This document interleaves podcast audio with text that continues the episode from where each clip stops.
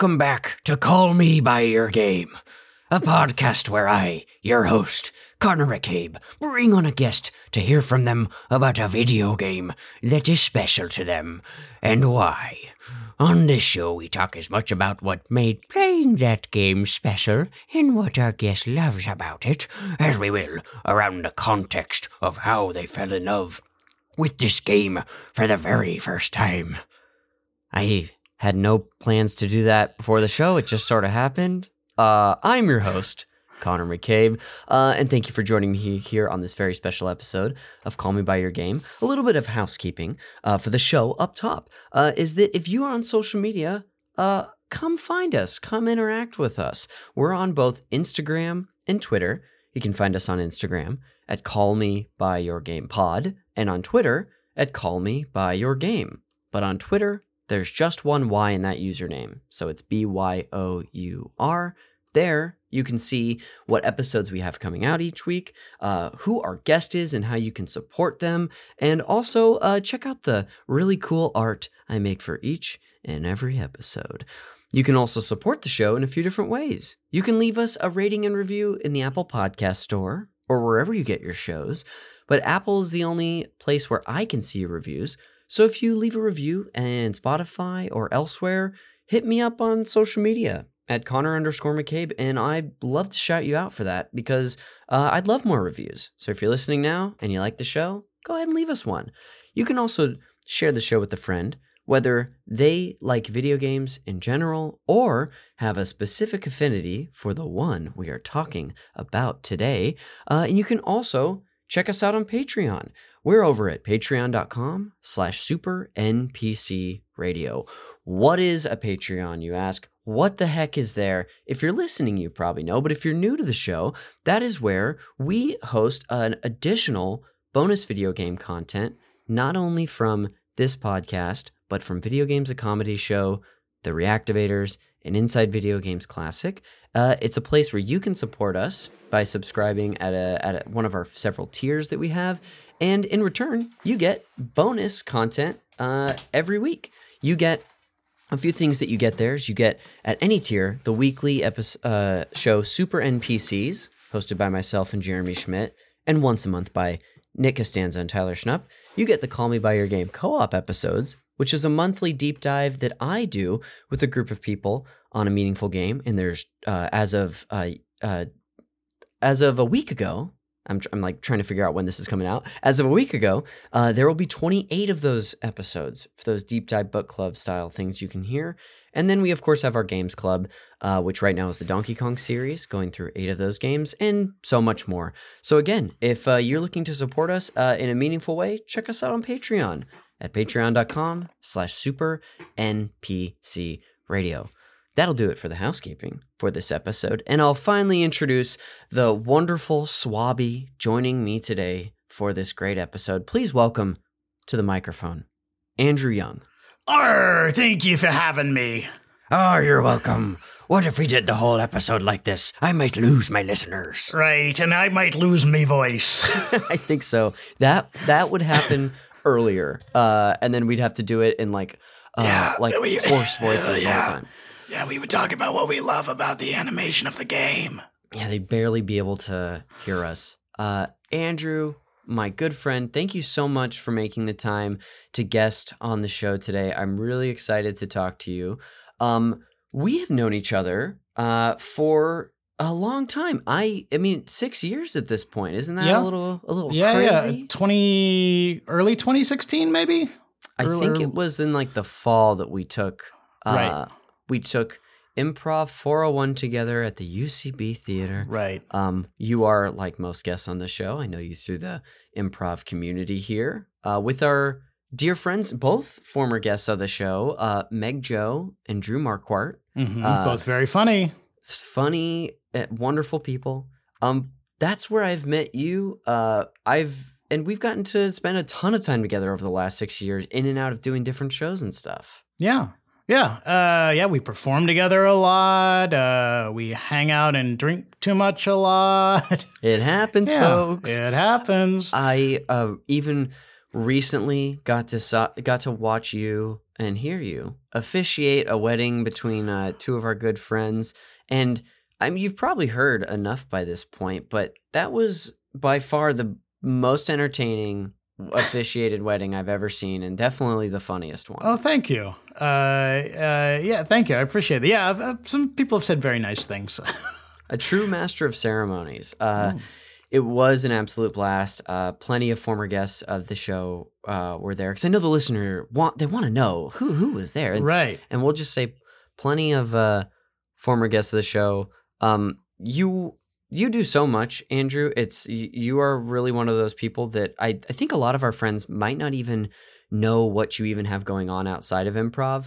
That being said, who the heck is this young man joining us today? What do you want to share with the audience about yourself? Ooh, uh, like like tidbit. I guess um, in addition to improv and uh, musical comedy and writing musicals and stuff like that, my day job is uh, visual effects, uh, which is a polar opposite thing to what I do in my in my outside life. And um, but I enjoy it. I work on like make t- main title sequences, like uh, Yeah. Game of Thrones and stuff like that.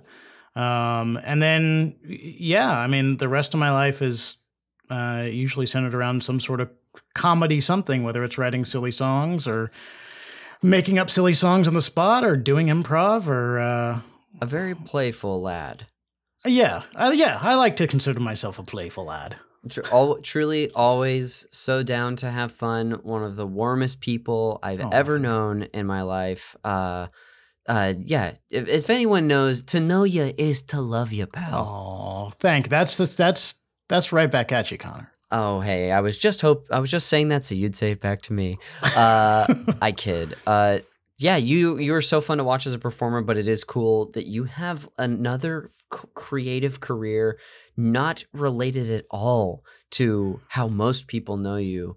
Um, which is fun. You even have you did a title sequence for my movie for for That's well, like right. a movie. It was a web pilot, I guess, for Dave and Bruce, and like the, the work you did on that was incredible too. So I can just tell the listener right now, uh, from firsthand experience, how good your stuff is. Well, thank you. Yeah, it's it's uh it's nice to have a, a job that's creative but doesn't feel like it's tied to Mm.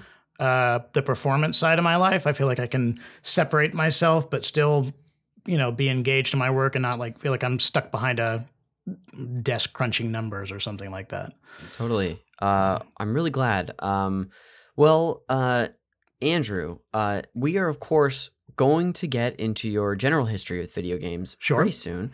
Um, but before we do, would you please introduce the title of the game that you've brought on to discuss for the main event? So the title of this game, one of the funniest games of all time, is LucasArts: The Secret of Monkey Island. I I am so excited uh to hear from you about this. Um I'll get into I'll get into some stuff. Uh, there are some games people bring onto the show that I have no relationship with. I've even learned about a few games for the first time on this. This is one I'm familiar with, but only in the last few years and uh, listeners, especially our patrons here on, uh, at Super NPC Radio, they have been getting a lot of point and click uh, and specifically LucasArts and Ron Gilbert stuff lately Yeah. because recently on uh, Super NPCs we did a whole episode uh, on Maniac Mansion, uh, Jeremy and I, uh, which felt perfect for because we've been doing scary stuff for October. It's got its own scary elements, uh, and it ties to horror movies and cliches. Uh, but then for the latest co-op episode, which I was just talking about, that came out a week ago when this releases, I played the newest game in the Monkey Island series, Return to Monkey Island. hmm So um, it's just funny when this sort of stuff lines up and uh, and and things align like this because I'm really in the I'm really in the zone for Yeah. Monkey Island. Uh, so I'm so glad that you wanted to talk about it. Um, were you going to say something just now? N- Well, no, I mean, I feel like those games kind of vanished for a long time. I don't know because it it's tough to keep up with the. Uh, I don't know. It's tough to do a point and click adventure game in the world where the graphics are so good and you feel like it's an open world system and this and that. Um, but to hear, I've heard a few other people mention recently that they went back and like looked at some of these things and like, man, these are like really cleverly designed and well thought out and sometimes really well written and really funny. It's like uh, I, I think they're I think they're gaining regaining popularity. I should say. It it sure feels like it. Um, well, I am really pumped to get into everything you have to share about that, uh, and, and share a little bit myself later. Uh, but however, I want to get into your history with games in general. So, Andrew, do you remember uh, first taking an interest in video games at a certain point in your life? I remember. So I am a I'm a 38 year old uh, for the listeners' frame of reference. Thank you very much. Thank you. Uh, glad to have made it this far. um, and so you know, I'm original Nintendo, uh, early PC uh, gamer. That's where I come from. So I remember when my dad finally convinced my mom it was acceptable to buy a Nintendo and bring it home. Um, and you know, hook it up with the old uh, coaxial cable or, or the the little RCA. And we only but we only had three games. uh, there was, of course, uh, Mario, Mm-hmm. um, and Duck Hunt, which were I think on the same Oh, nice. I- that's the one I had growing up. Yep. Uh, then there was a game called Rygar, which was Oh, yeah. uh, yeah, yeah, a guy with like a grappling hook. Yeah. Um, and then uh, what was the third one? Um, oh, I don't remember what the third one is. I must not have played it very often, but I It'll was probably come to you later in the show. yeah, but I was I was bad at all of them. Uh, I was I was really terrible at.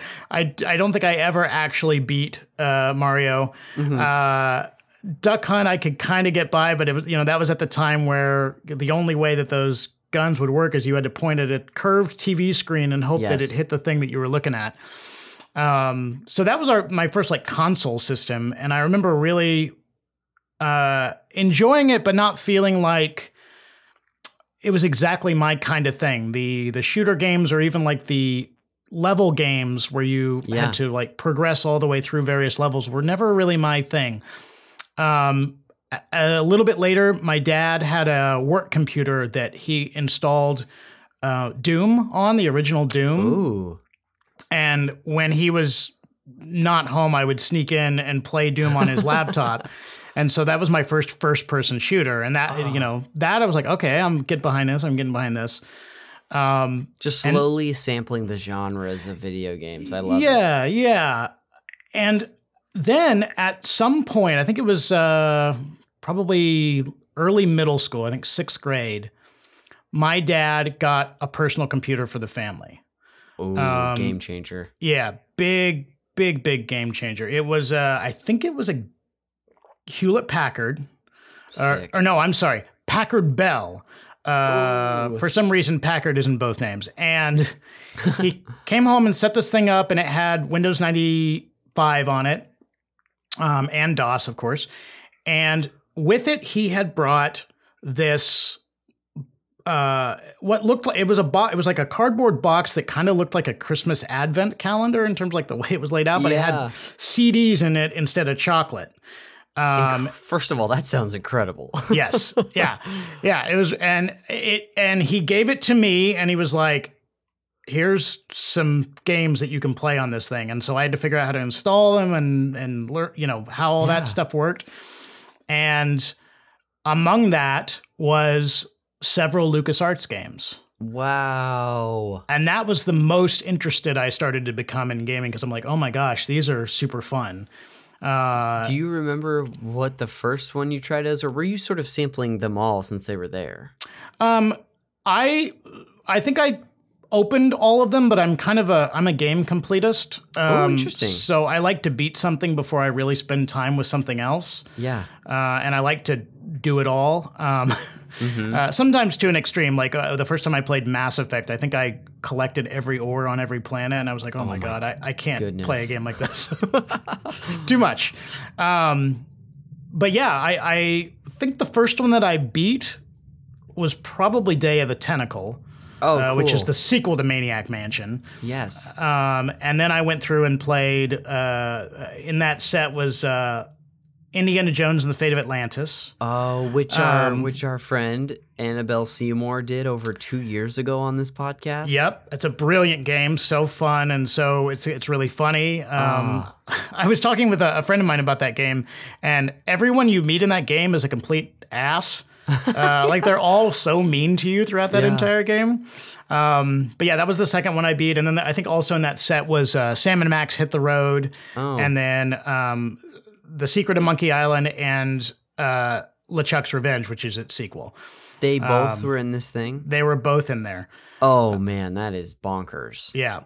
Um, because I think I think Secret of Monkey Island was like 1990. Yes, it Uh, So it had yeah. it had been out a while by the time I hit sixth grade.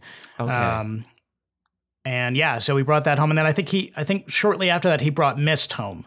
Uh, Ooh. so I got to play Myst, and then a friend of mine uh, across the street had Riven shortly after that, so I played through those games. oh wow. And so I was very big into like the puzzle games. Yes. Um, Totally. You know, problem solving games, point and click. That was like really my thing for a long time, basically until probably the 360 or the uh, original Xbox came out. Oh nice. What Um, did you get into on there? Did you have one?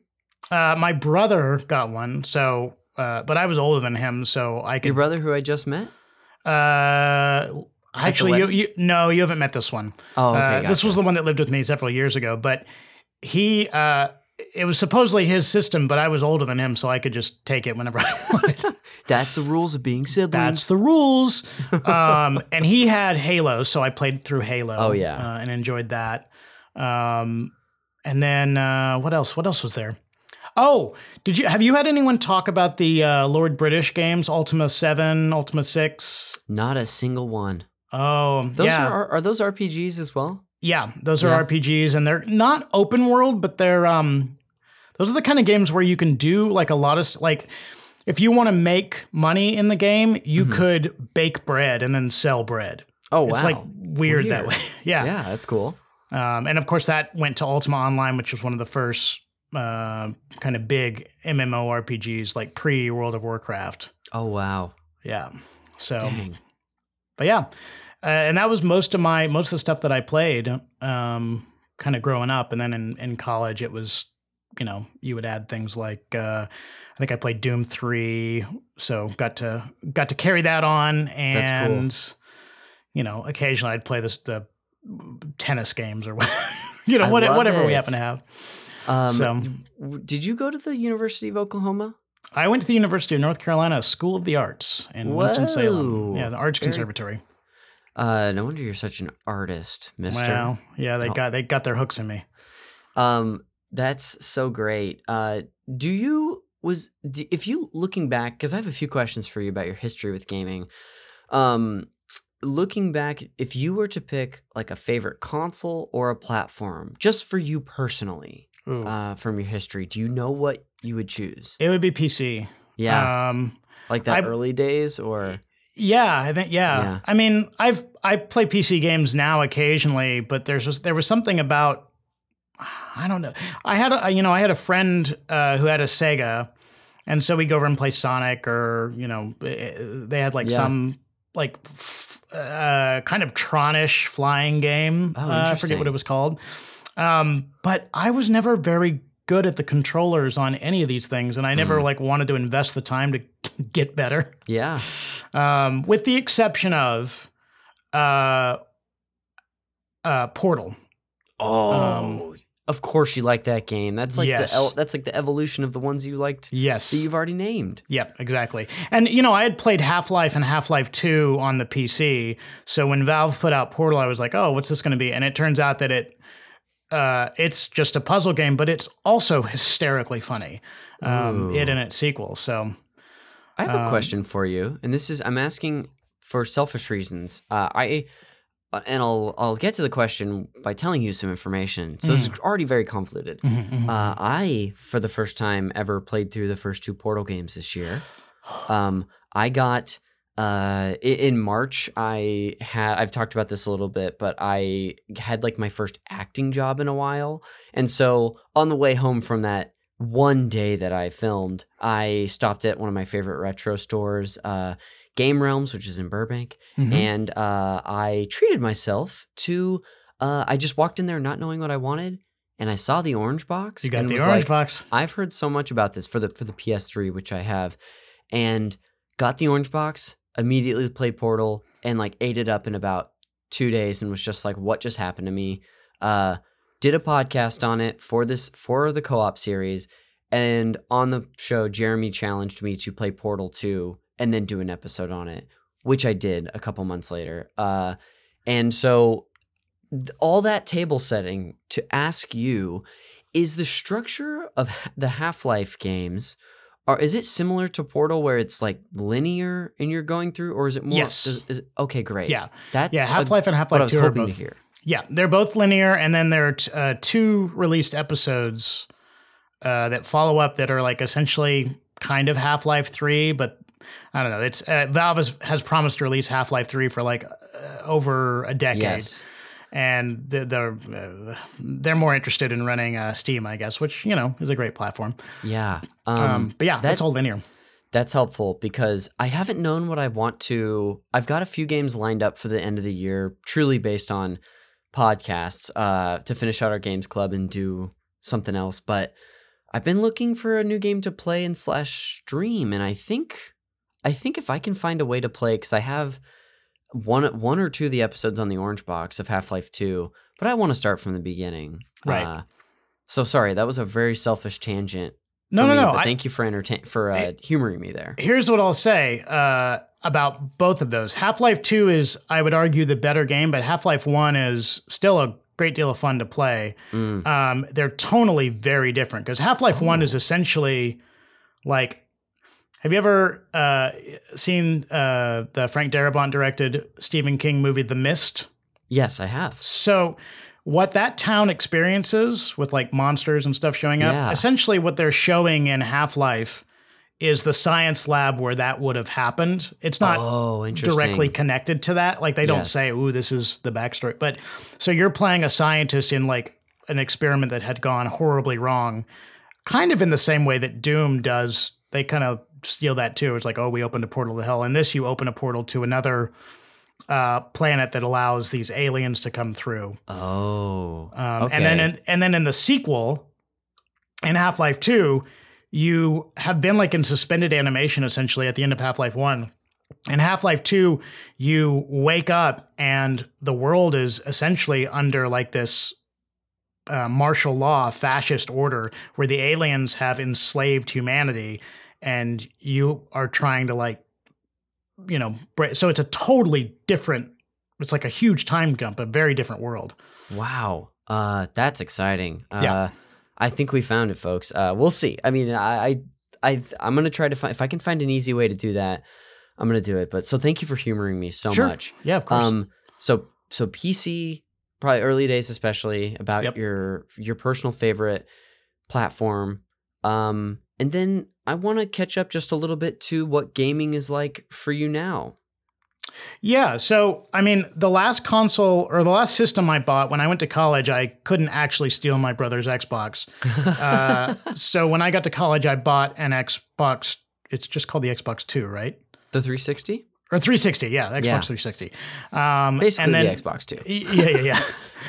and my roommate had a PS3. Ooh, Um, so you know, we'd play some games here and there, but I was still mostly a PC person. When we moved to Los Angeles, um, we added, we got the PS4, and that's when I started to play games like um, Last of Us and Ooh, yeah. uh, yeah, all the Uncharted games, which I love. oh, cool. Um, uh, also because they have a good sense of humor, and I like that they're linear. Yeah. Um, and so I'll pop in ever so often and play stuff. Like I played a little bit of the Spider-Man game, but um, I find that with open world games, I have a little bit of trouble because, uh, like I said, I'm a completist. So, Oh, I like I, I have a real problem just spending hours upon hours trying to do everything, yes. Mhm. uh, and you can't. You can't. Like I never got into uh, Elder Scrolls or Oblivion yeah. or any of that, or Oblivion, right? Yeah, uh, because it, it it would just destroy me. oh my gosh, if you played like Skyrim, right. that would just yeah that's how people spend so many hours in those games is because they're trying they're like complete completionists or they are they love role playing in those Mhm. environments uh that's cool um awesome uh did, did that sort of catch us up to what gaming is like for you today or yeah, I would I would say now it's it's intermittent. Uh, it's just as I get time, I'll play a little bit of something, but I Um, yeah, it's, I'm so busy all the time that it's only whenever I get a chance and something, and if someone has to recommend a game to me and be like, "Oh, you have to play this," um, Yes. otherwise I kind of don't. I don't like. I'm not like the kind of person who's like, "Ooh, I found this. I found this game before it was cool." yes, whatever it was. absolutely.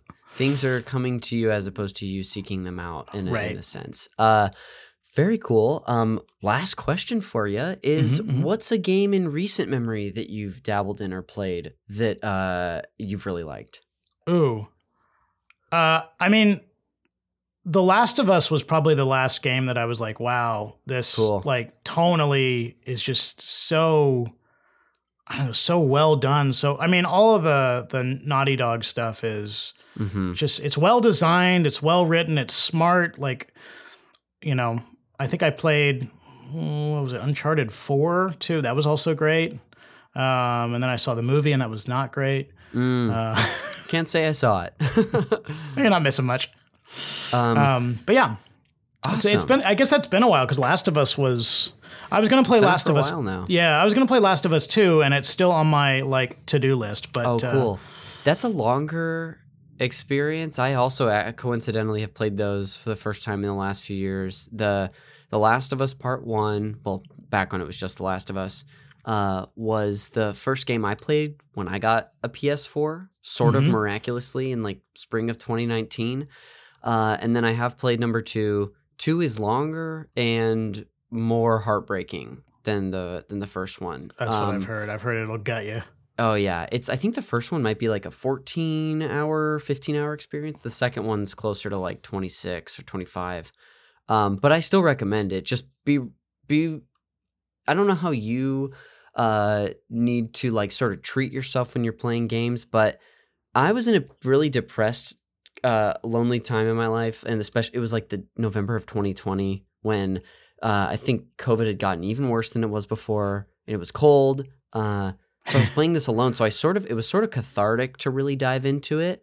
But I think if someone was in a better place, um, just be prepared, I think, to be okay to give yourself like distance from it. Whether Yeah. it be for an afternoon or a day, because it's heavy, as you could guess. Yeah, Um, that kind I- of stuff I might be hyping that me. up too much. I, No, that that kind of stuff does affect me. I get Yeah. uh, with movies and games. If I'm like, oh my gosh, what? Like, I remember when I was in um, when I was in middle school. I was I I took piano lessons for a long time, and I was playing in recitals. Yeah. uh, I was you know they were making me play classical stuff, and I was not you know. I was. It wasn't as and good as the rest a of rebel. I was I was fun. Yeah, yeah. I wanted to play rock and roll, and they wanted me to play. Anyway, I had this uh, I had this piece memorized that I was supposed to play, and on the way to the recital at this like enormous Baptist megachurch, I finished Sphere, uh, Michael Crichton, the Michael Crichton book. Okay. Um, and the ending of that book is a kind of a, a head fuck. Oh, wow. Uh, and I'm I finish it and we walk into the recital space. I've learned I I know this piece backwards. I go up on stage. And all I can think about is like, I can't believe that that's how that book ended. That's Oh my gosh. Like it was like, that. and I sit down to play, and I get like, I don't know, twenty four bars into the piece, and then the rest is gone oh completely my gone. gosh. Doesn't exist in my brain. Uh, so I you just restart. like, all right. I just I, I stopped and then I restarted and then I hit the exact same spot and stopped again. I turned to the audience and said, Well, this is embarrassing. Which got it. And the entire audience laughed, even though like I'm borderline tears making Yes. this joke. And then I turn back and I start again and then I improvise. I, it must have been very obvious. I improvise an ending to the this Chopin piece, which you shouldn't be improvising on, and then just like walk off the stage in shame. Andrew, that is. I'm so sorry that you know young you had to go through that, but that's an incredible story. and of course, the humor still comes out from you of just being real and tell, just comment, just that commentary, and then the audience laughing. Oh, wow, uh, that that is incredible. That's a perfect way to close out that segment. Um, Andrew, uh, thank you so much for sharing about you know your brief history of video games. Of course, uh, we're gonna take a quick break, um, uh, but when we come back, we'll get into all things that you feel like sharing about the secret of Monkey Island. So I will, uh, I'll see you when we get back to shore. How about that? All right.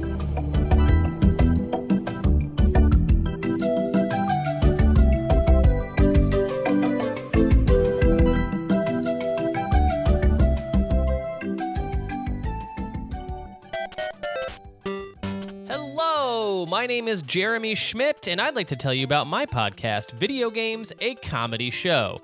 This is, you guessed it, a comedy show about video games. Every episode, a panel of video game liking comedians discusses a brand new topic, the games they've been playing, and best of all, the news. Are there bits? Arguably way too many. If you like to laugh and or like to play video games, check out Video Games a Comedy Show anywhere podcasts can be found. Welcome back to Call Me By Your Game. Of course, thankfully still here with Mr. Andrew Young here to discuss The Secret of Monkey Island. Andrew, how are you? Oh, still pretty good. Uh, uh, yeah, pretty good. All right, I'll take it. That's good. Not too Yeah. big of a drop off since starting the show. I love it. Um, well, before we get into you know your personal history with uh, the Secret of Monkey Island, like I said before, I want to set the table for the listener, just in case they're not familiar with uh, with the series or uh, just this type of game itself. Uh, so, at any point, Andrew, if you happen to, you know, have uh, some anecdotes or, or his, history you want to include, or like, oh, actually, we should talk about the composer who was this person. Feel free to interrupt at any time. Um, but I'll kick it off for us and just say that The Secret of Monkey Island is a 1990 point and click graphic adventure game developed and published by Lucasfilm Games, um, which would later become LucasArts, uh, and which is, I believe, what they're known as now. Mhm. Uh, the player assumes uh, the role of Guybrush Threepwood, a young man who dreams of becoming a pirate and explores fictional islands while solving puzzles, uh, taking place in a fictional version of the Caribbean during the Age of Piracy. Arr. Um, uh, there's a there's a lot of table setting we could do for this game. Um, but do you, you strike me as someone who might uh be aware of sort of this the game's creators and how this all came to be. So if Yeah, you yeah. are, I'd lo- love for you to share.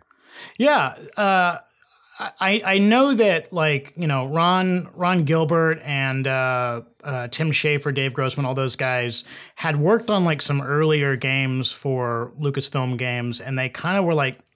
I, I think they had like a lot of complaints about like how the systems worked and how like how they were written and they felt like there was I don't know that it just required more more care and the way that they went about creating uh, Monkey Island was they were all kind of like in a room together. They all coded, they all worked on the art, they all like everyone contributed jokes and and wrote together, and then they would just they would have like a a puzzle or a placeholder for something, and they'd just be like, "Oh, we'll come back to that later." And they they like as they coded the game, they'd have like little placeholders so they could just go back and add stuff, which you can't that's really do anymore. That's so interesting. I mean, this game, one of my big takeaways having recently played The Return to Monkey Island and then a couple years ago playing this game for the first time, uh, one of my big takeaways, which should have been more obvious in hindsight, is that this series, at least the first and the last game, strike me so much as uh, so similar to like a TV show I'd really like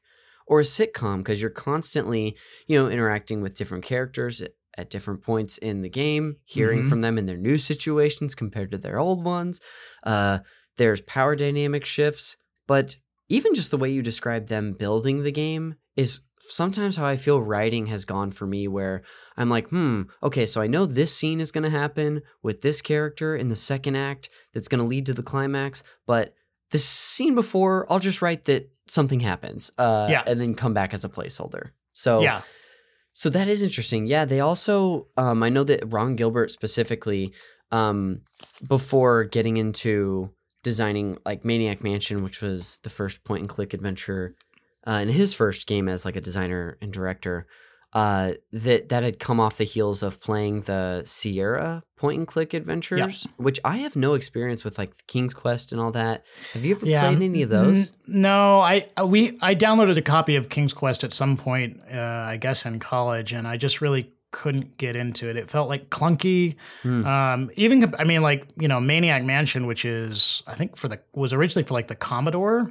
Yes, in, Um, in 1987. Yeah, even that is like more. It's clearer Yes. how it works than going back to some of that older stuff. And essentially the the model is exactly the same. It's like you have a series of options and how you can interact with objects or and what kind of questions you can ask characters. Like the engine, the- I think it's called SCUMM with two Yes. M's, um, is was basically the same engine. They just kept modifying it and and improving it.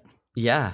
And up until today, I forget what the name of the new engine they're using is called, but it's essentially a streamlined version of this SCUMM engine. Whereas before in old point and click adventures adventure games like King's Quest, I guess you would type in commands into like a to like a text field and hope that you typed in the command that would work with whatever object you're trying to use. Yeah, Whereas in starting in Maniac Mansion and in these games, um, you see all of your options on the screen to click, then to use an item like open, look at, walk towards, uh, give. I is probably one of them. Uh, yeah. So Take, give, take, steal. Not steal, Yes. but you know, yeah, like use, just use whatever Yeah. that meant. So there's they, they it was nice that they narrowed down those list of options and it just allowed for more uh streamlined gameplay and, and less to bump up against like Yeah. probably a little bit of the clunkiness you were talking about earlier. You know, it's funny. I don't know if you've watched um, on Disney Plus. There's a doc called Light and Magic.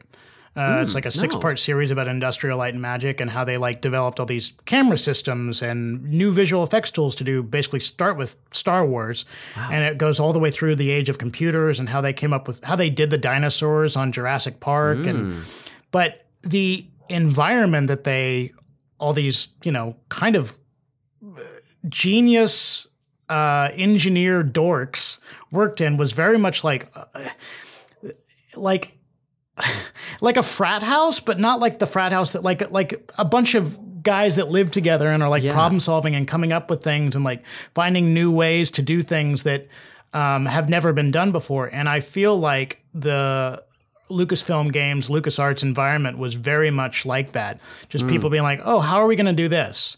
You know, Yeah. how are we going to uh, how are we going to come up with a system so that when you enter a place, the music transitions seamlessly uh, into the new environment, or when you come back, it changes because something else has happened in the game, and you know they they create these things that we still or methodologies that we still use in games today. Yeah, it's it's really impressive. They definitely paved the way for not just the point and click genre, but other systems like you're discussing today. Um, a few more uh, fact fun facts about this game before we really get into it.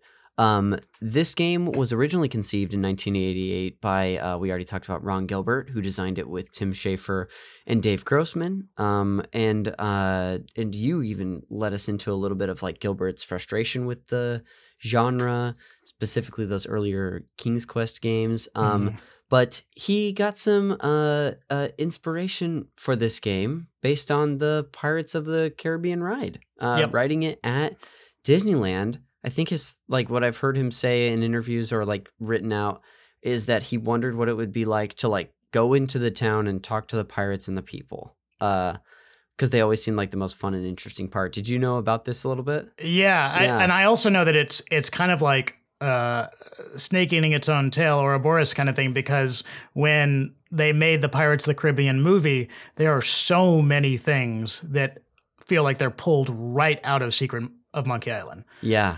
So, and I think there's also ties to Gilbert, you know, being inspired by uh on it's on Stranger Ties Tides, is that what that book is?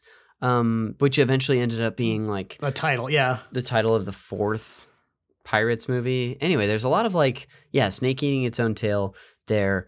Um, uh, critics praised The Secret of Monkey Island for its humor, audio visuals, and gameplay.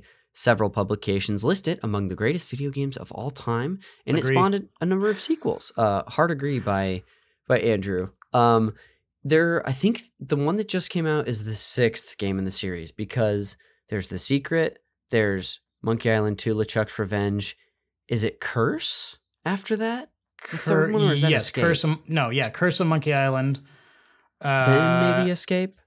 Yeah, I think that's right. Yeah, it's yeah, Secret, Monkey Island 2, LeChuck's Revenge, Curse, Escape, and then I think it's Tales and which is like a bunch of little mini episodes, I think, and then uh, Return.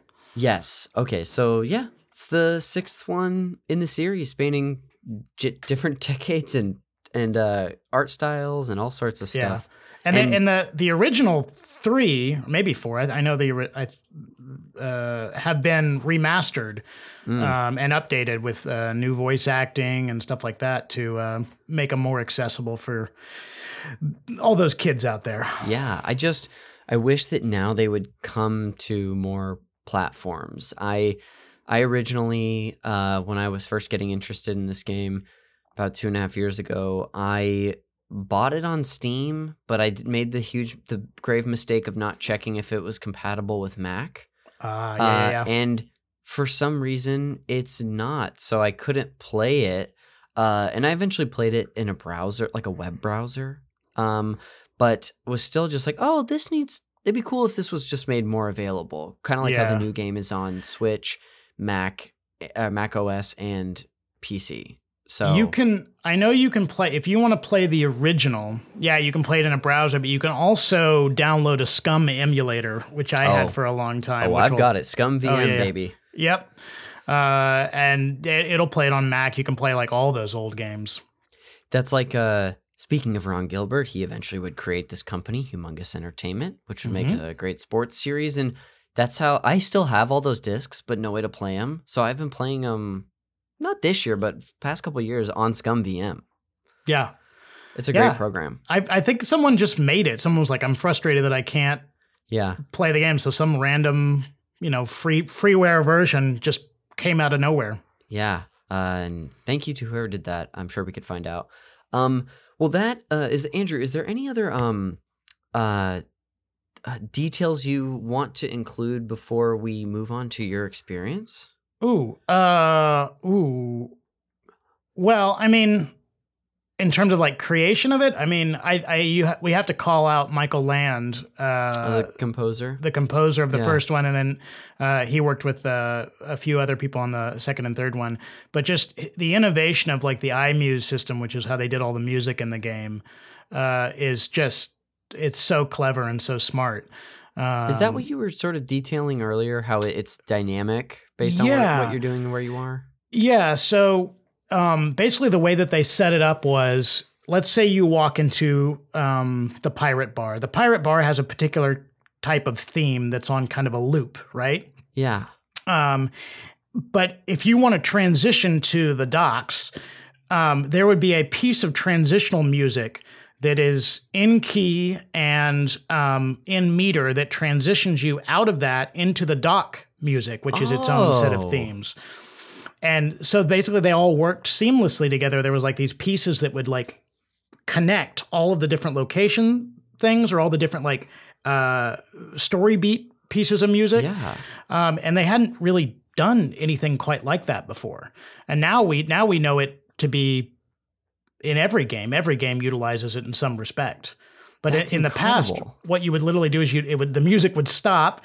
There would be a hard cut to a new piece of music, uh, and it wouldn't feel seamless. And now, it, so now composers write um, not only the main cues or main themes between um, you know various locations or story beats or character themes but they have to write all the interstitial pieces that connect all that uh, it was easier in midi because you could just you know uh, the midi would automatically just kind of do it but now they have to record all that with a full orchestra to make it work That is uh, so impressive and mind blowing. And there's also things you're even getting into that I'm like, as a, someone who's not a musician, uh, I would have never considered that. Oh, transition music isn't just like music to transition you or like separate two themes. It could be something that is connected to those as well. Yeah. You're just like opening up a whole a whole part of my brain, dude. Um, that's really creative. Um, very cool. Oh, and the artist I do want to point out is uh, there's a I mean a ton of crew members we could shout out, but Steve Purcell is like the main artist for Mhm. this first version of this game. Um, and it's been I mean it's on a million platforms now. Um, but um, a ri- and I don't even actually know exactly what it was originally released on. Whether it was like I mean DOS, I'm sure, but it was also on like the Amiga, like the Ma- classic Mac OS, Yep, Sega yep. CD, like Atari ST. It's stuff I don't even know. Like I don't even, I don't know what an FM Towns is, but it was on it. Oh, it's a Yeah. Japanese personal computer. I'm just looking at Ooh. Wikipedia. And then I get they did a release for it says they did a release for PS3 somewhere on here. That's Yeah, yeah. crazy. Oh my gosh. Maybe that's where I should find it. Um, but anyway, let's get into it. Uh, Andrew, um, as far, you already sort of got us into how you even came about these games, which was they were a part of that sort of advent calendar of games that you Yeah. described that your dad brought home. Yeah. Yeah. Uh, and I mean, I, wow, gosh, I, I wasted, not wasted, I spent so much time trying to solve these puzzles and playing these games. I was uh, completely enraptured by this, I guess, 8 bit looking game, Yeah. point and click.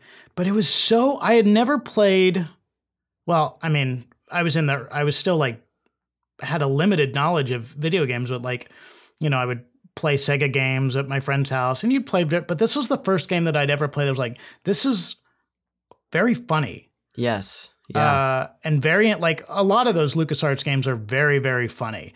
They're just like, uh, they have a lot of irony. The characters are a little meta, a little like, like, I remember very specifically there's this joke where, uh, the Guybrush and Elaine, who was the love interest in the movie, uh, Guybrush says something like, uh, "Well, uh, uh, you know, at least I I learned something from this whole ordeal." And and Elaine goes, "What's that?" And he goes, "Never pay them more than twenty bucks for a computer game."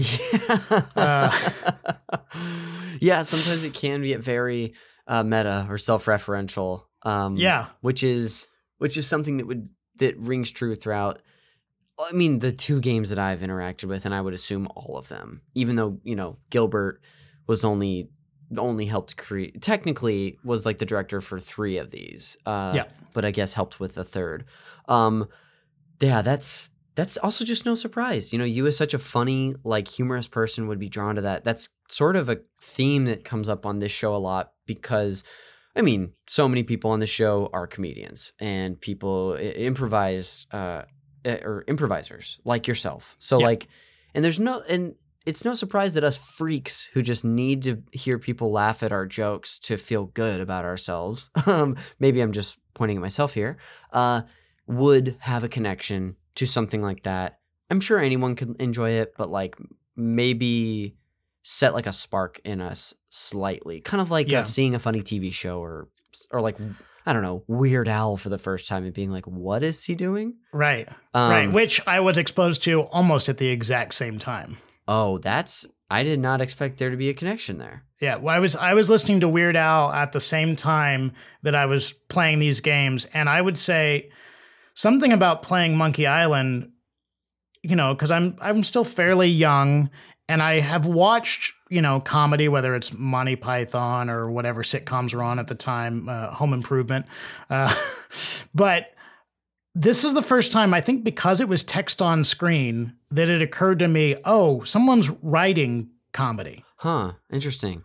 You know, Yeah. between that and Weird Al, like knowing that he was parodying all these lyrics, I'm like, oh, someone is like writing these jokes. Yes. You know, in my you know fifth or sixth grade brain, that's the first time I was like, oh, wow, that's that's crazy. Someone took the time to come up with this humor and fold it into a medium that I didn't expect it in. Yeah, it didn't just necessarily appear out of thin air. Um, which that whole, I mean, that whole conversation can get down a little rabbit hole of just like, of demystifying how stuff is made or how it happens, but also showing you that, like, hey, you could do something like this too. Like, Yeah. someone made it. Why couldn't you be one of those people? I don't know if that's like something at all you considered, but like, I can at least see the, at the very least, the connection for you and the humor in this game. Absolutely. Yeah. I mean, I would say as much as anything, this th- these video games have probably informed my humor as much as almost anything else I watched Wow. growing up. Oh man, that's amazing. Well, then you're talking about the perfect game on this episode. Then, Yeah. um, that's so cool. Uh, now, uh, it's not just the um, because sometimes, like I said before, I don't have a particular relationship with the game, but I'm so familiar with this and have been doing so much Monkey Island lately that I might just bring up more than I would normally on my own. But uh, it's not just like the the jokes that are really well written or the dialogue, but like some of the puzzles are humorous in the way you solve them as well. Um, Yeah. Do any like specific uh you already named a one joke at least. If you were to think of another one off the top of your head, uh d- does one c- notable come to mind? Ooh, um, it's funny because after all these years, the the the three games start to run together just a little bit to me. Totally. Um, but uh, I, it may be in the second game in LeChuck's Revenge. There's a bit. Uh, uh, there's this character called Stan who is Yes. a, he's a used ship salesman, I think, in the first one, and in the second one, he's a used, a slightly used coffin salesman. Slightly. Well, it's coffin flop. yeah, yeah, yeah. Uh, but I, he kind of indicates that the reason that the coffins are only slightly used is because they were buried with someone alive in them. Oh, that's uh, and so they had to be dug up and then put someone else. To, but uh, just that character was so funny, and the way that they animated him, he had like a very like car salesman-y suit. Yes. and he would move, but the pattern wouldn't. Yes. so he would move within the pattern. And it was so I found that just that visual gag was so funny. Stan is uh, r- one of the characters that's the most hard to forget in these games. I think because he is so visually distinct and he, like half of his thing seems to be movement. Yeah. Like he's Yeah. gesticulating with his arms wildly the whole time. It's so funny. Uh, that's such a good joke too. Um, Um, I also Go ahead, remember like sorry. they they they constantly make fun of the fact that Guybrush Threepwood's name is Guybrush Threepwood, Yeah. and that it's not a real pirate name, Yeah. um, uh, and that he just kind of looks like a loser. Yeah, and I mean, he even sets out in this first game and just says he just wants to be a pirate. That's like his goal or his dream or Yeah. whatever. And yeah, he's constantly like uh shown to not necessarily I mean, he is competent, I guess, because you are solving the puzzles and getting through the game, but yeah, he's not some the the typical pirate or machismo that you would expect. yeah, yeah. I, there's also just like little like as you go through the game, you'll find like little things that are people might miss, but like I remember there's like a there's this giant monkey head idol and next to it is Shishka Bob and Shishka Joe. uh, it's just it's so stupid and silly, but so funny. Gosh, they've just found so many places to make jokes. Like any, if there was an opportunity for one, it was going to be made. Um, Yeah, So you know, thinking about playing this game, and I understand it might be it's pretty far back to look for you. So however broad and specific you want to be throughout this, feel free. Um, what do you think of out after the humor? Because that was the first thing you brought up. Um, what like sticks out to you about this game in particular? Ooh, uh, I would say the cleverness of some of the puzzles, Yeah. like how you would have to. There's a bit where you get locked up and you have to like. You have to get a dog to help you escape, so you have to like knock this bone around. There's a bit where you're in, um, Very Pirates of the Caribbean. yeah, and they do that. That you get, I think you get put in jail in every game at some point. yeah. uh, and you see like a wanted poster that like tells you the crimes that you've committed previously in the game. That's good. which is funny. There's a bit where you're in jail and you ask a uh, one of the other prisoners if he has a file, and he's like, "If I had a file, do you think I'd still be in here?" Uh, and then turns out he has received a carrot cake, but he doesn't like carrot cake, so he gives it to you, and Oh, inside is a file. Yes, I. Oh my gosh, I forgot about that part of the game because I I played through most of this about two years ago, but it's you're just helping a lot of it come back. Yeah. There's like just so many little things like that that are, you know, the, in the second game, I think they get to more where you have to go from island to island to island and like grab Mm, yes. stuff and go back. And, uh, but in the first one, it's a little bit more linear. Um, and then like, it seems like. yeah, there's a whole series of puzzles where you have to insult. uh, It's called insult sword fighting. Oh, let's get into this. Yeah. It's so I, I my understanding of it is that they had watched a bunch of pirate movies before they made these movies. Yeah. Or these games. And the, one of the things that they noticed is whenever they would have sword fights on ships, they were talking all the time and like insulting each other, giving each other a hard time. And that the the actual sword play was kind of secondary to the the banter. Yes. And so that so in order to win a sword fight in Monkey Island, you have to have the right uh, sword fight comebacks. like uh there's one whoa, I don't remember the exact joke, but there was something like um oh, when, when you're talking about um this uh you know, the last time I uh the last time I fought someone like you, uh it made my nose bleed or something like that. And they're like, well, you shouldn't be so aggressive with picking your nose or something like that. Like all those weird back and forths that are like uh just so funny. That whole that mechanic is so interesting to me when I first played it, uh, and I'm interested to go back um, because it's one of those things where the first time you do it is the most special for that, but then you maybe Yeah. can appreciate it from a different perspective later. But yeah, running into all the pirates, you only know like a few uh, retorts at a certain point, and you have to continue to basically lose sword fights in order to learn. Yeah, you pick up, yeah, you go from pirate to pirate to pirate losing so you can learn their comebacks Yeah. so that you can use them against the other pirates later on and then eventually you start winning. Yeah, it's such a creative uh, mechanic, especially for a game in 1990. It's just there's a lot of moving parts there. Uh, like how does the I don't know. It's just I'm just impressed that not only were these guys, you know, designing the whole thing, but they were coding it too, which is Yes. like anyone Insane. yeah too multi-talented um uh you know i want to get into a little bit about um where you know like the setting for where you played this game was i know you said you had you had gotten a your dad had gotten a personal computer for you all um can you uh, do a little scene painting for me on what sure. the room was like where this computer was set up Right.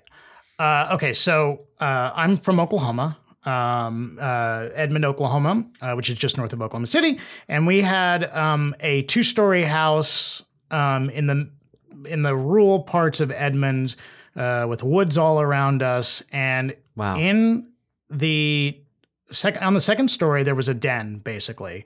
Hell and yeah you know with a decently sized tv two windows on either side and it looked like almost like a, an, a converted attic space but it, Mm-hmm. it wasn't. It was actually on the second level. And in the corner of that room in like a set of built-in wood cabinets was a space where the computer sat it was like a puzzle in itself that was the perfect thing to put in that space Yes, it. Yeah, I don't know what was there before. Probably, you know, it was the '80s, so maybe someone the had a hand typewriter. of God crafting this beautiful corner for your personal computer. Yes, yes. Uh, But it was funny because that corner was away from the door. So if you were sitting facing the computer, someone could, could come in the door behind you Classic. and see you on the computer. So it wasn't the type of, type of thing where you wanted to look up pornography on that machine. Uh, granted, I don't know what the pornography at the time would have even been. Uh, uh, something that just, takes four hours to download. Yeah, yeah, yeah, yeah. Uh, drawings of uh, whatever you're into. Um, but so you know, you could lose time in that corner, and all of a sudden, someone walked in behind you, and you didn't even notice they were there because you were so engaged with whatever Yes. game you were playing or whatever you were doing. Um, and you know, we'd come from my parents had a, a specific rule when we got home from school at like 3.30 or 4 or whatever it was that you had to be outside uh, in the woods playing or doing something until it started to get dark Oh, interesting. Uh, which i think was my mom's defense mechanism from losing her mind with five kids go Yeah, like- outside go do anything else Tire yourselves out, then come in. Yeah. Um, so then, you know, you'd come in just before dinner and in the evening you'd get a few hours just to play computer games and then we'd be sent to bed and a lot of times I'd be like, I can't stop. So I'd sneak back in. Oh, no way. Yeah, and play games, you know, hoping that my it was funny, my mom has this thing where she like roll like she's always had this she rolls in her sleep. Like she moves constantly while she's asleep. Um, so she'd end up like dad would be like, you know, Sherry, you're stop it, you're waking Yes. me up. And so she'd go up sometimes and sleep on the upstairs couch.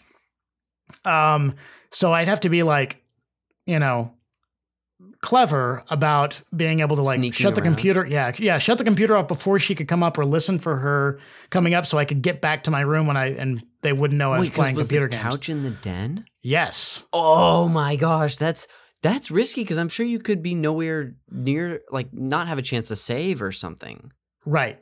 But what I Gosh. would do is I would turn the monitor off, leave it Genius. up, Yep. And if I had enough time to get to my room, I would, or I'd go to the bathroom and just pretend like I had to go to the bathroom in the night. If I didn't, sometimes I would have to uh, hit the hit the deck next to the love seat, which would block me. She'd come in, lay down, and then I have to wait for her to go to sleep, and then sneak back out and go back to bed. All this to play computer games. That is absolutely incredible. You were on like a covert spy mission. Yeah. to that is just ev- ev- evading your mother's uh, awareness.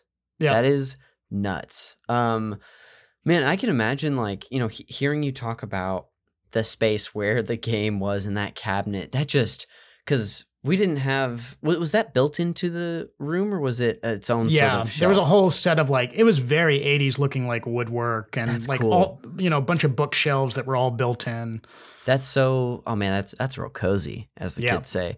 Uh, carpeted ha- floor. carpeted floor. Oh, Yeah. now we're talking. We had growing up.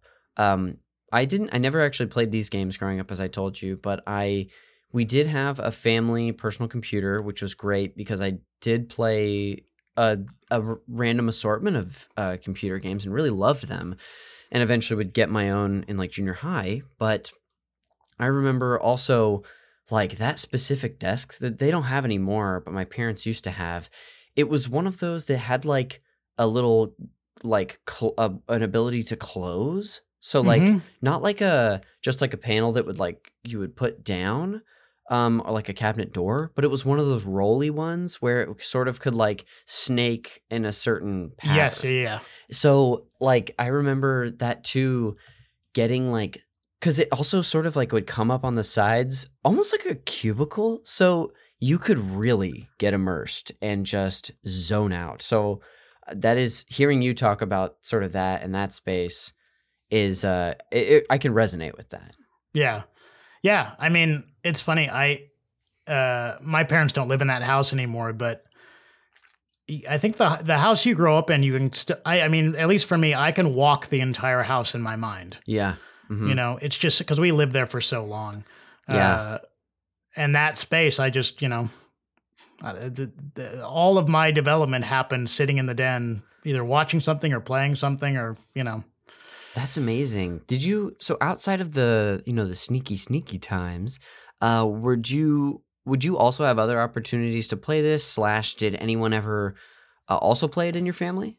Um, I was the only one that played in my family because I probably because I was a jerk and monopolized the computer, but uh, I also think that my younger brothers and sister were not as interested. They were maybe just a little too young to be like competent at the computer. Sure. Um, and then by the time that they could have been, they you know had other consoles and things that they were more Mm. interested in.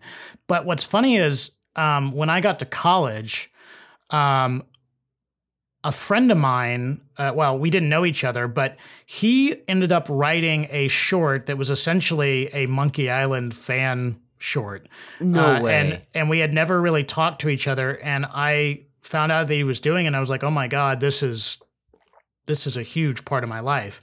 That's Uh, and we became basically best friends uh, No because of that. Yeah. Oh my gosh. Um that's funny you bring that up. But uh, earlier while we've been as we've been talking about this so much, I've just been like, man, what that would be cool if they made like a series or like a movie, a Monkey Island movie. And maybe it's even happened before. Um but hearing that is just so crazy in that you found that connection with your friend. Yeah. Yeah. I mean, between that and I mean, we were also big, we were big uh, soundtrack, like score music heads, composer heads. And we were just so obsessed with the themes and the music themes in the game. And then also just how funny it was. And we'd played all, he had played all the exact games that I'd played. Uh, Day of the Tentacle and Fate of Atlantis and Monkey and Monkey Island and Sam and Max hit the road. He played all of them, and so we could just like shoot the breeze and quote jokes back and forth from the from the games to each other. Oh my gosh. Do you do you happen to keep in touch still? All the time. Yeah, yeah, yeah. No He's, way. He lives in uh, New Hampshire now, but um, yeah, we talk. In fact, uh, I texted him a couple days ago to say that we were going to talk about this Oh. because I couldn't make up my mind which game I wanted to focus on. Granted, I don't know if we focused on the one, but uh, hey, that's part he- of it. yeah, and he was like, "Oh well." He couldn't make up his mind either. Basically, It's a it's such a hard choice, especially when you have a, m- many different relationships with uh with games that are meaningful like this one. Uh, yeah, but that's amazing. I mean, truly, I there are certain recurring. I've talked about this before on the show, but there are certain topics that will recur or come up on the show that I find a lot of people have connections with. The one you just brought up was like, uh, was that was talking to a friend before you come on this specific show, Mhm. and like I think as early as I think like episode five or so with Jake Sprague, Jake uh, was coming on to talk about Pokemon Blue, and he told me he called his friend Mike before, and there's been many examples like that. But that's just that's always so fun for me to hear. Uh, Yeah. is stuff like that, and how, and you know, not that you have to be friends with everybody forever, but that's cool. You still keep in touch. I love that. yeah, yeah. I mean, you know, yeah. It's just what like when you have like something in common like this, and I there I had not talked to anyone that had played this before. yeah, And the fact that he was so he loved it so much that he was writing a short based on it yeah. was wild to me. Did you never? Did you ever make this? He did. I mean, it was it was uh, essentially like a class project kind of thing. So it wasn't like a full, counts. you know. But uh, but yeah, he made he they built like a little pirate ship setup, and he had someone that like they put makeup and did like a ghost pirate LeChuck, and Wow. yeah, If- they did a whole if thing. you ever find a link to this, please share it with me. I want to see this so bad. Uh, I'll- if I'll if he doesn't care, um, yeah, I'll ask him. I assume we have it on like DV, like DV tape or something like that, whatever they were using in two thousand and three. Oh my gosh, that's so cool. Um, uh, Andrew, uh, as far as the you know the game goes, whether it's game specifics or like memories you have around the game, is there anything you haven't gotten to bring up today that you wanted to? Um, well, I, I- guess have we talked about what the game exactly is about? Uh, I don't. I don't think s uh, loosely. I think we've given some Loosely. details, but by all means. Yeah, I mean, I, uh, I, I, you know, we're maybe late to bring up what the plot is exactly, but uh, essentially, you're a pirate named Guybrush Threepwood who um, wants to be, or a wannabe pirate, I should say, who um, is looking for uh, this famous treasure, and you run afoul of a ghost pirate LeChuck. Very much in the vein of uh, the character in that they later do in the Pirates of the Caribbean movie. Yes. Um, and you're also happen to be in love with uh, the governor of the island that you st- that you're on, Elaine Marley, and so you're you know it ends with you essentially a spoiler uh, killing the ghost pirate LeChuck, but not completely because they have to make sequels. of course. Uh, and and falling in love with uh, with Elaine and her more or less falling in love with you, but it's a complicated relationship. Gosh, uh, yeah, that's a perfect setting. It's funny how, like, because I've only played a couple of these as I keep repeating, uh, but it's funny how a lot of that will just continue to ring true uh, throughout a lot of the series, but it's still they always find a way to make it work for the most part.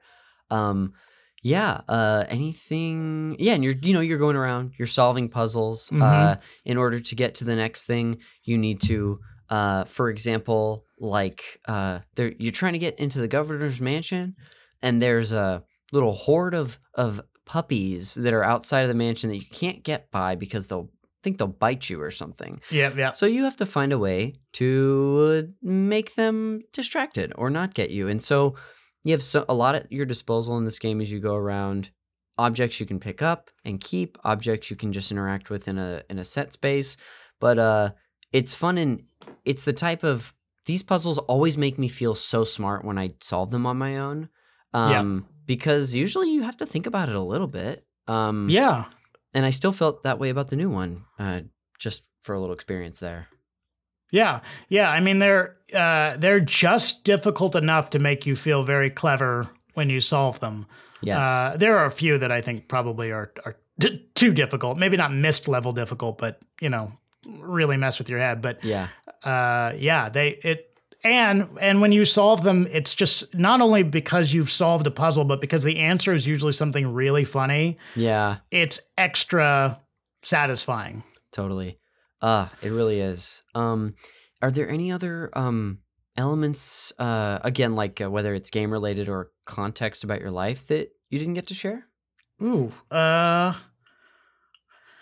ooh, not that, not that come to mind. Um, That's all right too. Um, yeah, You just uh by uh, you're under con- contractual obligation to text me if anything does. right, uh, and then send so you I an know. Addendum, an awkwardly said addendum. Oh, also the thing where I had to do that. Yes, uh, I'll I'll re-release new versions of this episode with me just adding on. Oh yeah, Andrew told me at the a few times. yeah, Um, yeah. Well, that being the case, Andrew, before we uh, sort of wrap up and move on to some post show segments, uh, I just wanted to uh, have you put a bow on whatever uh, Space Monkey Island held for you.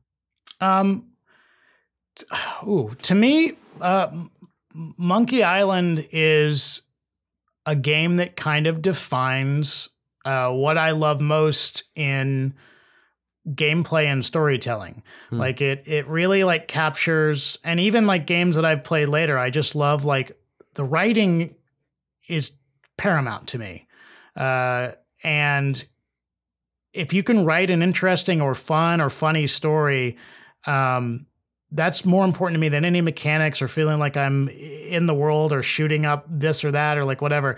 That's that's what pulls me into this stuff. And this game definitely like captures all of the best things about game storytelling.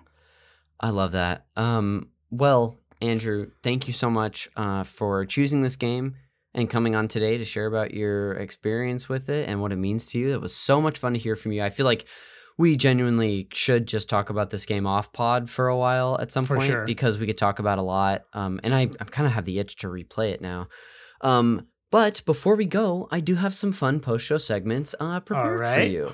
Hit me. Uh, the first of which is the Fact Me by Your Game segment. And that's where I just share some fun facts, trivia, cheat codes, you name it, information about the game with our guest. Um, one of which we already got into um, sort of naturally, which was the setting and inspiration of the game. We already talked about how Ron Gilbert um, was fascinated with the Pirates of the uh, Caribbean ride uh, and uh, also had some ties to the On Stranger Tides novel. Mhm. Um, we got into that. Have but, you uh, have you been on the had you gone on the original? I mean, it's not that different, even with the uh, Johnny Depp addendum. Had you gone on the Pirates of the Caribbean ride? You know, I don't know, ten or fifteen years ago. Yeah, I had been. I'm from the Central Valley up north, so I've actually been going to Disneyland since I was very young. So yeah, I remember. yeah. because they've made some I- slight changes to it. Yeah, uh, but the funny thing about it is, if you're on that ride, that ride, you know, with uh, is kind of funny. They're all like, I mean, there's a few moments that are kind of scary, but for the most part, they're kind of goofball pirates Yes. anyway. Totally. So you can see how that inspired them tonally. the whole like I feel like the majority. I mean, you can name plenty of things, but half of the little vignettes happening on that ride are humorous. Whether it's Yeah. like uh, a dog, like a, a a dog not bringing the key to some prisoners who are trying to whistle him over, Mhm. or uh, like people it's but they've made it more humorous now because they've taken out some of the darker elements of it which like uh you know you could have a whole conversation about um but uh there are plenty of moments like that and even more now with like the johnny the johnny depp stuff the the jack Yeah, yeah. sparrow stuff uh so yeah i love that i still love that ride um i actually got to go to disneyland a couple well, i guess only like a month and a half ago for the first time in a while and that was pretty fun have you been recently Uh, the last time I was in Disneyland was, well, definitely pre-pandemic, but um, I guess 2018. Cool. Very fun. Um, yeah, fun place where like uh it's a I can see the similarities between like how Gilbert got there. Um my second fact I have for you, I have titled Guybrush name origin. Uh, so the protagonist of the series, Guybrush Threepwood, got his name in a very interesting way. Um, artist Ron Purcell used a program deluxe, uh, used a program called Deluxe Paint, um, to do some of the uh the the pixel design in this game, and he had different brush files saved uh, to use paintbrushes in that program. One of which he had saved uh, that he, I guess he repeatedly used for Guybrush, uh, and they just titled this brush Guy because there wasn't a name for Guybrush yet. They hadn't Mhm. actually come up with that. Um, and then eventually uh, settled on that just being the name for a character or for the character. This was even confirmed by Ron Gilbert on uh, Twitter. I don't remember the date that he did this, but he confirmed it. Um, that that's how he got the first name and the last name. I guess uh, LucasArts held or Lucasfilm Games held a competition uh, to pick the last name for him amongst the company, and it was chosen. This Threepwood was chosen as the name based on the main character in a book by this author named P.G. Wodehouse titled Blandings Castle. Really? Do I didn't know this that. is? I, well, I know I uh, I know Wodehouse, uh, but uh, I didn't know that. Uh, I that's no amazing. i- I did hadn't even heard of this, but I thought that was just a, like a, a strange, funny connection there too. Um, and I guess Guybrush also has a middle name, Ulysses, but I haven't heard any Oh. explanation for what that's about, if there is any. So his the acronym for his name is GUT. Yeah, isn't that good? I thought about that earlier. Um, but yeah, uh, the by the way, I got my facts. Um, these are sort of commonly known, but this is from the YouTube video called "Top Ten Interesting Facts About Monkey Island." Uh, that'll do it for the "Fact Me by Your Game" segment, and I will lead us into uh, the the game recommendations segment. Now, this, Andrew, is my one uh, forced tie into the movie Call Me By Your Name, of which this Mhm. podcast shares a very similar name. And I'm going to treat The Secret of Monkey Island as your summon it. So, your summon it. Whoa, combining words here. Your passionate summer love in Italy that you're Ooh. eventually going to move on from. Uh, and you're going to need a fresh start. So, uh, I'll have three recommendations for you today potential new flings, if you will. Um, Okay, upgrade from Armie Hammer. Oh, of course, yeah, absolute upgrade, or or maybe like a sidestep, you know. Yeah. Um, uh, so uh, these will all have like something in common with the Secret of Monkey Island. Um, the first of which is if you want a modern point and click adventure uh, that's uh, tangential to uh, the Secret of Monkey Island series, uh, I'll recommend a game that came out a couple years ago called Broken Age, with uh, which I believe uh, Tim Schafer was actually like a what did he do for this? Let me look it up. He he maybe was a, a writer. Uh, Broken Age. But yeah, this is a so if you're looking, you know, Monkey Island's a classic. If you're looking for a more modern one, uh, then yeah. Oh yeah, Tim Schafer, designer. Um, Is that is that um it's Double Fine the name? game. Double Fine. Yeah, yeah, yeah. Yeah. I, I remember when they were coming back, like, you know, there was a, a few years ago, they raised um, a bunch of money to create, essentially create Double Fine. And I, like, there was a Kickstarter, maybe it was for this game. It- I'm not sure. did- I believe this uh this yeah uh was Kickstarter crowdfunded. Okay. All right. That uh, I've, I've not played it. Um, so I will add that to the list. Yeah, apparently it's on like everything now. Uh so Even Yeah. Mac OS. even Mac OS. Unlike the Secret of Monkey Island on Steam. Wild. Um so that's uh your modern point and click adventure that's Okay. you know made from a similar mind. Uh Yep. uh the next one I have for you is if you want a point and click adventure from the 90s, but instead of pixel art, you're really into stop motion all of a sudden. I'll recommend to you uh, one of the most fascinating games I've ever played called The Neverhood. Uh, and this is a claymation stop motion animated game. Um, absolutely fascinating. Um, it's done by, I think, uh, let's see, DreamWorks Interactive was the publisher. Um, Huh. so yeah, this thing is uh you play a, a, a person named Klaymen. Um and uh yeah, you're it's just a 1996 point and click adventure game with puzzles like this one. I think you can actually die in this though. So unlike the Monkey Island series which unless you intentionally kill yourself in like one moment in the first game, it's impossible. Um okay. are you seeing images of this? I'm, I just pulled it up. Is this the same? Did DreamWorks, because it's a Spielberg, it was a Spielberg company at the time, I assume. Did they also do like, uh, they didn't do Grim Fandango, did they? I I couldn't tell you. I don't know if they did or not. Uh, Um, I haven't heard, I've never heard of this before though. Oh, it is I highly recommend it if there's a way to get your mitts on it because it is a really cool game. Uh, one that I was fascinated by growing up. Um, The Neverhood.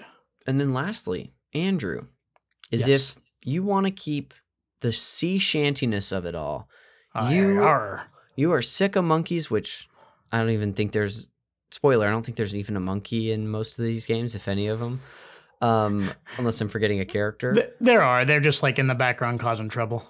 Yeah. Okay. There we go. Um, you're done with monkeys. You just want to focus on pirates and being pirates with your friends. Arr. I'll recommend to you a game called Sea of Thieves. Uh, another sort of modern, uh, I believe it's a multiplayer game. Uh, but hey, you're a pirate, so I figured, uh, what the heck? Let's lean into it. Sea of the. well, It's, uh, it says here. I just looked it up. Uh, we're not pretending we don't have the internet, are we? Oh no, Uh, please, by all means. It's done by it's- Rare, actually. It says it's an online game. Yeah. Um, it's a let's see, 2018 action adventure game developed by Rare and published by Microsoft. Uh, player assumes the role of a pirate who completes voyages from different trading companies. And it, yeah, it's a multiplayer. They've got a multiplayer version too, where you explore an open world via pirate ship. Oh, I love that. that. So, to wrap up your game recommendations, Andrew, we have uh, the, we have Broken Age, hmm The Neverhood, and Sea of Thieves. All right. Uh, I'm gonna have to uh, double down on computer games again and get all these. All sound like a lot of fun. I love it. That's uh, mission accomplished here Call Me By Your Game.